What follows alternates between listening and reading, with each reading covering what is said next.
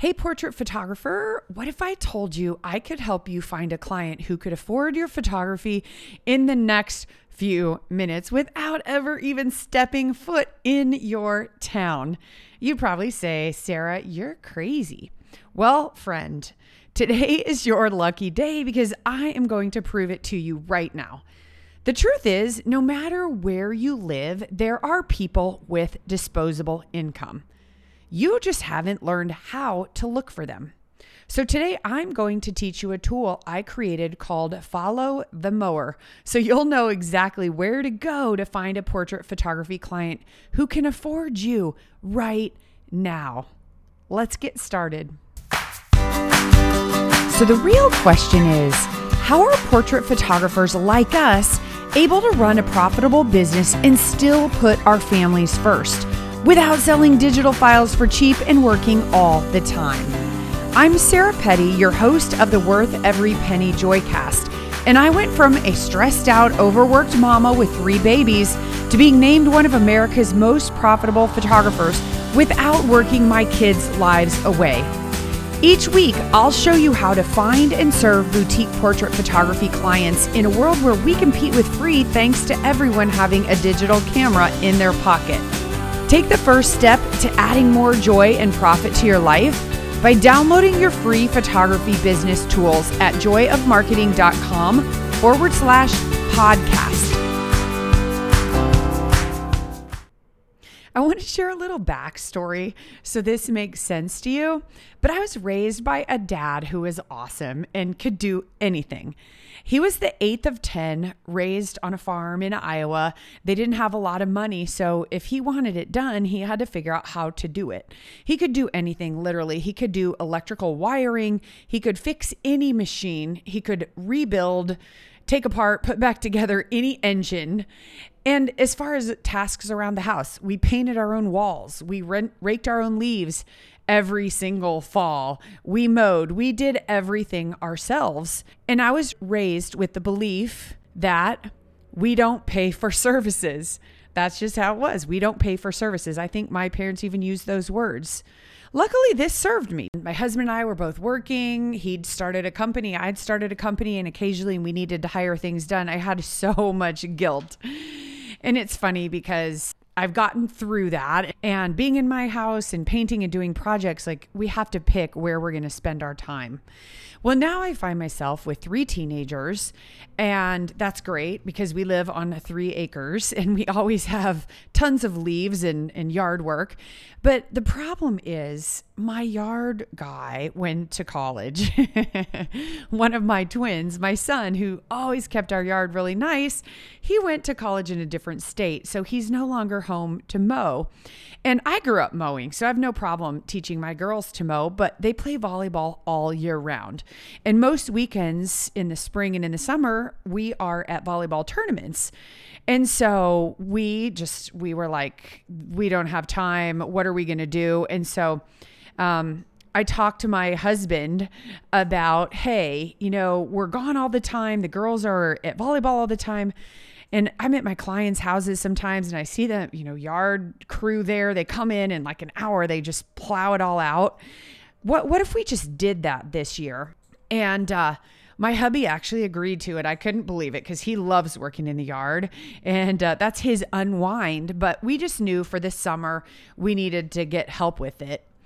And I didn't even ask the price. I let him handle it because I really didn't want to know. But then I overheard that it's a hundred bucks per time to come and mow our yard. And I hope my girls aren't listening because since COVID and they've been home, they have learned to mow. And they're mowing grandma's yard for $20.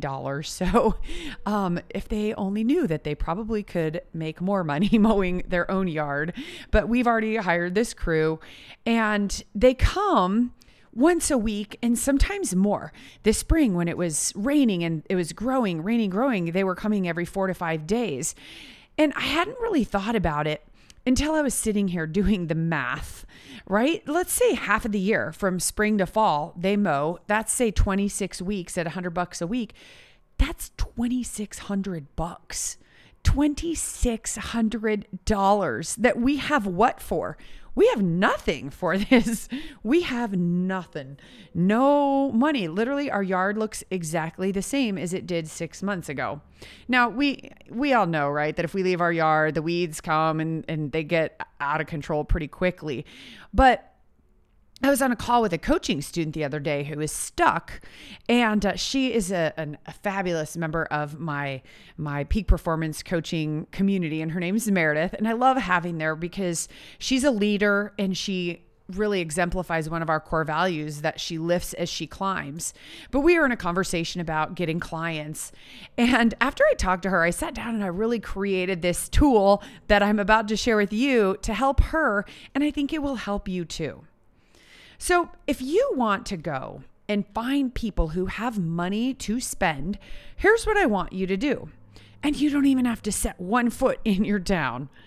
I want you to get in your car and I want you to drive around to neighborhoods where you think there might be strong prospects, nicer houses. They don't have to be the mansions, but just nicer houses. And what I want you to do is look for that mowing crew. Guys, I pass them almost every single day. There's a big tractor trailer with a flatbed with three or four mowers on it, maybe a truck following it, and they all have logos on there. And you see them, the four or five guys will hop out of the truck and they'll each get on a machine and they'll back it down the ramp and bam, they put their headphones on and they take off in that yard and they go like crazy. They don't care if they're blocking the yard, uh, the street, which I think is funny because it's like, hey man, they're entrepreneurs, they're coming in, they're getting it done. I'm kind of proud of them.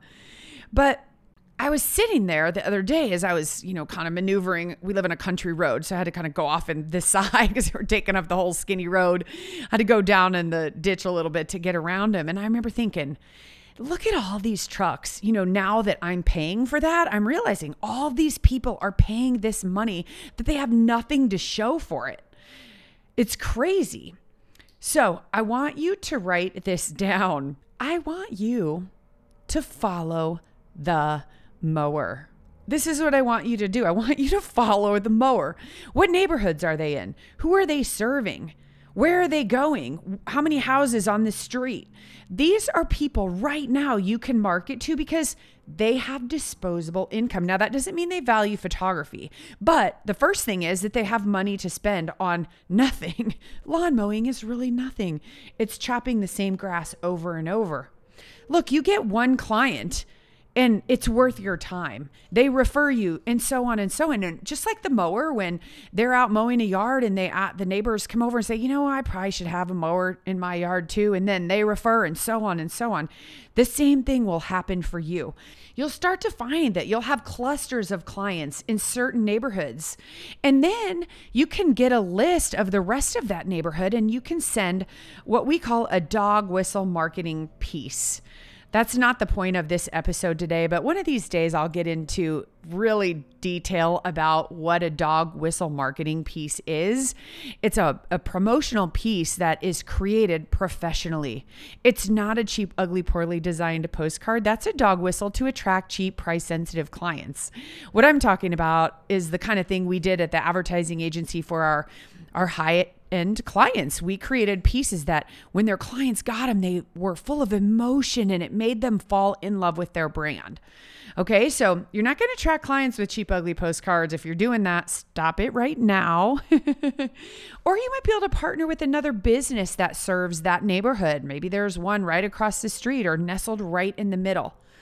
And look, if you can't find the mower, find the mowing company and get there before them and wait down the street. When they start early in the morning, you can follow them and see where they go. If you live in a small town, ask around who's mowing for people. If there are people out there in the world paying for services, they're happy to do so.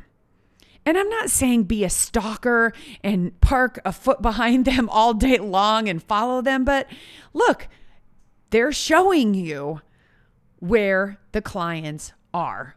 So open your eyes, okay? Second, if you can't find the mower, find the proverbial mower. There are lots of them to follow. There are tons of products and services in your market that people are buying that are not essential. They're just not. I have a client who owns a golf cart company, and their sales were triple last month during COVID because people have money to spend right now. We needed to add a little tile in my studio when we built. We just didn't do backsplashes in the kitchen, and we're spilling coffee and everything. And I told my husband, "Hey, call the the local tile store. We both know them. They were clients at the ad agency. We love to spend our money locally." And I said, "I bet during COVID they're slow because people aren't leaving home." And uh, see if they can come over and do this. Well, the exact opposite. Everyone is staying home doing house projects. They said they can't take people's money fast enough. Right? So, where's your tile store? Where's your golf cart store? Sure, guys, some people are suffering, and custom artwork isn't a place for them to invest right now, and that's okay. But there are people buying new cars, expensive jewelry, sending their kids to private schools, getting their houses cleaned, putting on those long, time consuming fake eyelashes every single week, right? Where are those businesses getting clients? Where are those people? Go there, talk to people. They're out there. Look, during COVID, teaching my coaching students to pivot during um, that crazy time and to find the Dream 100 partners who were serving their ideal clients, even though it wasn't a mowing company, Deborah Weisheit connected with two businesses. One was a high end hotel, and one was a high end pet boutique who were starting to send her clients. Melissa Mancini partnered with two real estate friends who sell $500,000 and up homes to reach out to their clients and give gift cards and help drive traffic because I mean gosh when you buy a new home you have bigger walls and you need artwork so it was a beautiful partnership so she was looking for both of these students were looking for people who have disposable income and are out there investing it. They're in your town too. I get it. It's easy to tell yourself that you don't have clients because they just aren't out there, or that you're not charging what you're worth because you personally wouldn't hire yourself. These are lies you are telling yourself and you're believing them. There are people all over who are making money and spending money. People are buying all kinds of items from boats to new carpet to house cleaning and yes, fleeting mowing services. so if you've had that head trash and you're telling yourself nobody in your town has money, the next time you pull up next to a giant crew of mowers, pull over and take note of who's paying them to do that same service over and over. Remind yourself that instead of hiring a person to mow and groom their yard, those people could have a gorgeous piece of artwork in their home that lasts a lifetime, not three months or five days. I believe to my core that it is such a better place for them to invest their money with us. Okay, friend, I'm a little embarrassed to admit this, but I didn't know how to subscribe to a podcast. I know, I know. I'm new to this whole podcast world, but I figure, heck, if I didn't know, maybe you didn't know either. So here's the scoop. If you want to get notified on your phone each time I drop a new podcast, do this. First, if you're on an iPhone, open up the podcast app on your iPhone type in Worth Every Penny Joycast and you'll see a tiny purple subscribe button. Just tap it and voila!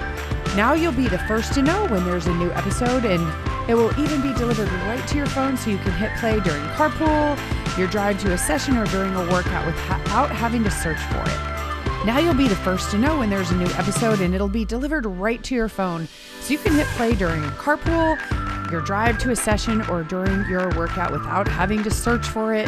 And while you're there, if you want to tap the five star button to review it, it's how we get the word out to other photographers who may be struggling and need help too.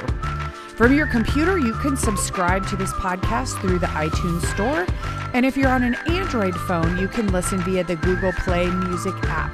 And as always, this Joycast is 100% free to you.